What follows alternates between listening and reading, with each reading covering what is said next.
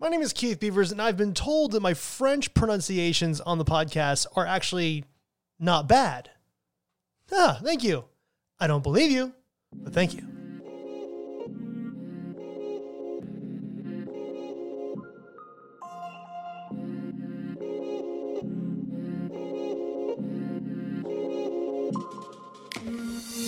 Going on, wine lovers? Welcome to Vine Pairs Wine 101 podcast. My name is Keith Beavers. I am the tastings director of Vine Pair, Vine Pair Keith on Insta. What is happening?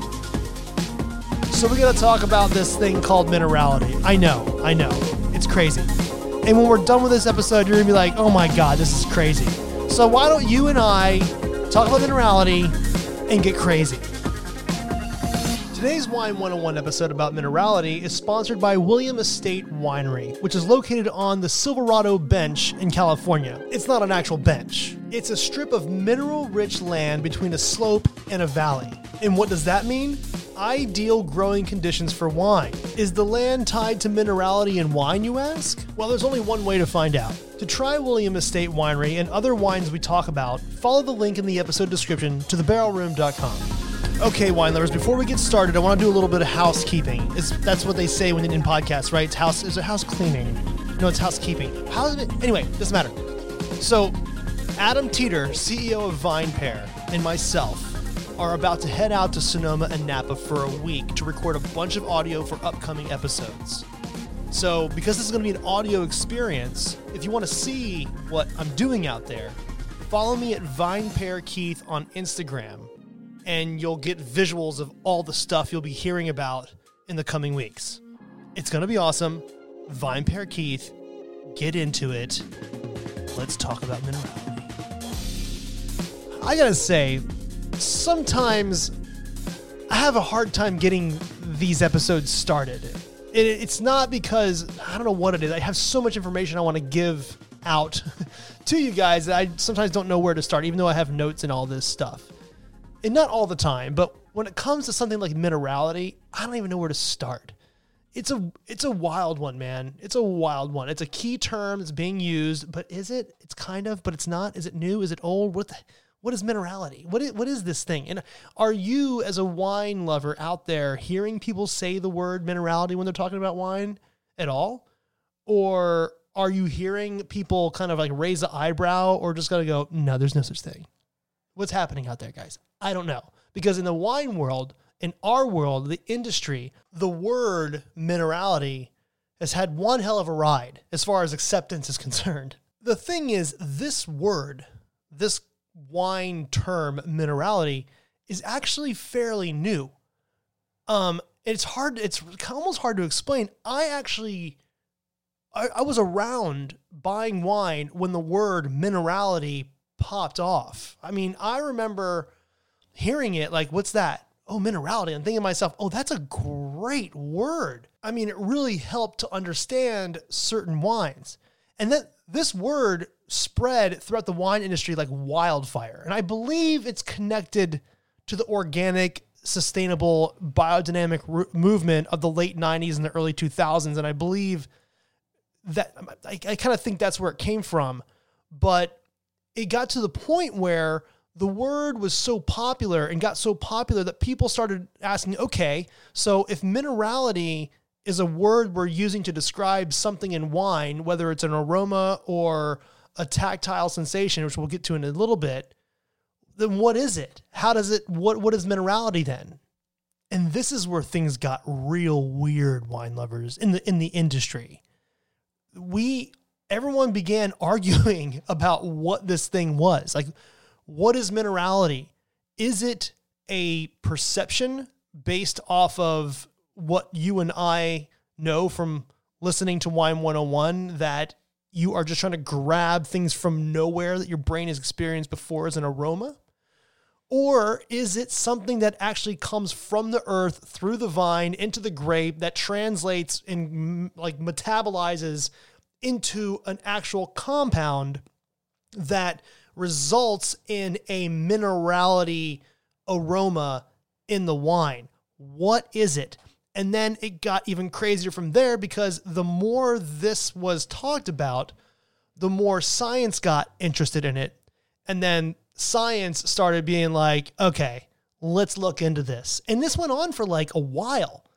And it wasn't until 2015, the fourth edition of the Oxford Wine Companion, that Jedi wine master Jancis Robinson actually put minerality as an entry into the Oxford Wine Companion. So for a long time, it wasn't even there. But because it's being talked about so much, it had to be addressed. And she addressed it. So a lot of the information in this episode is going to be mostly from that entry because the the speculation about minerality is all over the place.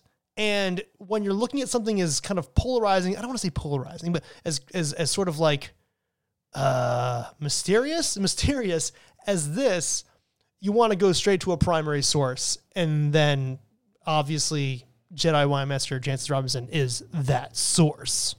And I just got to put this is a little aside. I love that this term is just in the past few years, five, six years, getting an entry into the Oxford Wine Companion. Because one thing that is constant in wine from antiquity to right now is its mystery. I just had to get that out, out there. There are so many things about wine science can are is still trying to understand. I mean, that's that's crazy, guys. I mean, like wine is we know a lot, but man, there's still tons of stuff we don't know. And this word, minerality, is a great example of what we don't know.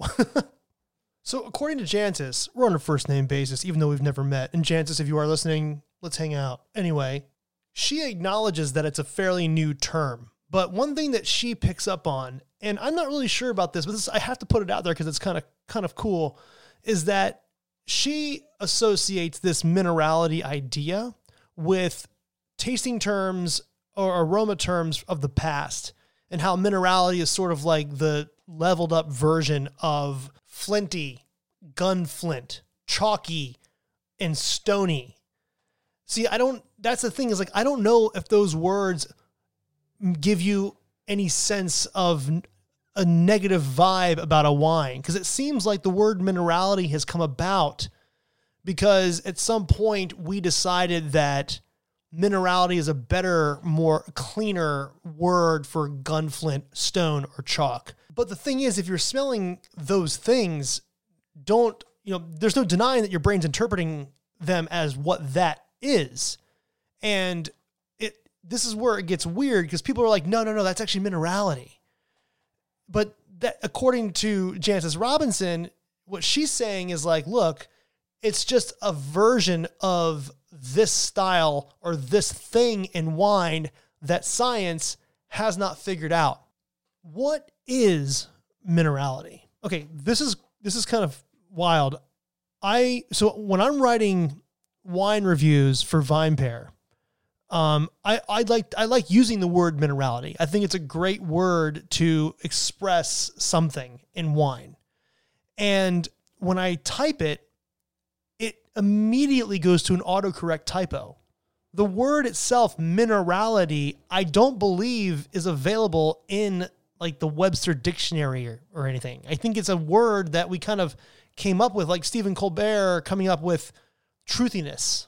When I look up minerality on the Mac, on my Apple, on my Mac, in the dictionary that the computer has, the aroma wheel comes up. And one day we should talk about the aroma wheel because that's that's that's that's some fun stuff. But minerality, the word, is actually not real, I guess. So what we've done in the industry is we've created a word called minerality and never really explained what that is.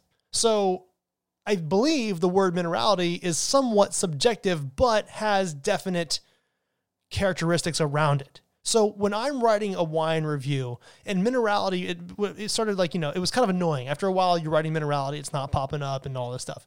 So I started saying things like mineral driven. I started saying things like wet rock, wet stone, stuff like that. And that's really what minerality is. And for our purposes, one way to experience what may what people say minerality is is if you get a specifically a white wine from a cool region. The most um, the two most prevalent wines out there that will give you this sort of minerality vibe would be the Sauvignon Blanc wines coming out of Sancerre and the Chardonnay coming out of Chablis. Both of these wines don't often see oak. So what you're getting is just the cleanliness of the variety and what it wants to show. And when you're smelling those wines, it's almost undeniable that you get this very, I would say, high tone perception of what you would think of as mineral. And that could be grabbing, I, I sometimes I say you you grabbing a rock out of a babbling brook and licking it or smelling it. That kind of minerality. Sometimes minerality is the smell of asphalt after a rainstorm. Sometimes minerality is the chalkiness of like banging two erasers together in school. And those are just some that my brain came up with. Jancis also uh, mentions a crushed oyster shell, which makes sense. Also, this minerality is not only on the nose. Wildly enough, with the two wines that I suggested that you try, you get a bit of a what I say is a saline vibe on the palate. Like you get the fruit, get the acidity, but then there's this sort of like lean, saline mineral thing running through as if you're drinking mineral water. But it's not watered down, of course, just part of the complexity of a wine. But just like there are no cherries in Pinot Noir other than the perception of cherries. According to Jancis, and here I quote, geologists and soil scientists are clear that there can be no direct connection between the flavor of wine and the geological minerals in the rocks that underlie the vineyard or the mineral elements in the soil that are nutrients for the vine.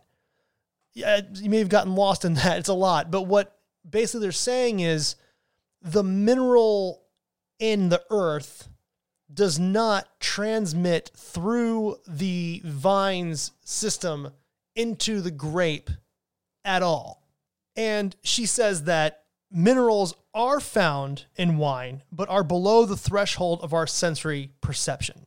So, what we have here is a wine mystery, something that wine does through fermentation, through what the, the winemaking process in general that results in this perception of minerality. It's also in red wine. Some Pinot Noirs, some very light Pinot Noirs, there's a very definite minerality vibe going in that. Sometimes uh, very lean Cab Francs underneath all that peppery note, you can sometimes get like a wet rock thing going on, even in Sangiovese sometimes from Tuscany. At least I do.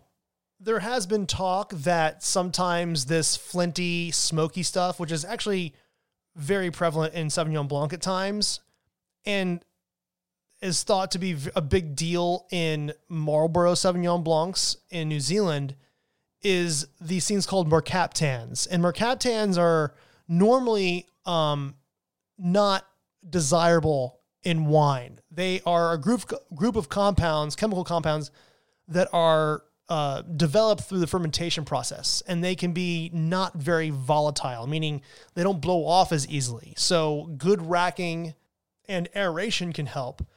But it's thought that in screw cap wines, there is a mercaptan called benzyl mercaptan, which gives off that flinty gun flint type thing. And it is in such small um, proportions that they believe it adds the complexity of a wine they're sometimes called beneficial mercaptans. Like there's one called furfurylthiol, which gives off a coffee note, and that can sometimes add to the complexity of a wine. I believe those are sometimes you can smell those in Amarone. But that's how this minerality thing works. The whole the entire industry doesn't really know where it comes from. And I just think that's wonderful. I mean, I want to know Absolutely. I mean, I love science. I want to know where that minerality comes from. I want to know like what interactions that the constituents of what will be a wine interact with each other that gives us this very subtle, very like, but, but, um, perce- very perceptive mineral like thing that runs through wine. It's a beautiful thing. But that's the thing. Minerality is something that you will come across. It's something that you will think in your brain and you'll say mineral, minerality, and you'll be right. because the thing is, we decided in the wine, I didn't decide anything. The, the, the collective hive mind of the wine industry at some point decided that minerality was a word that was going to be used for this wet rock, lean sort of mineral vibe. But then it got, like I said, it got popular and we started arguing over it. And to this day, no one has figured it out.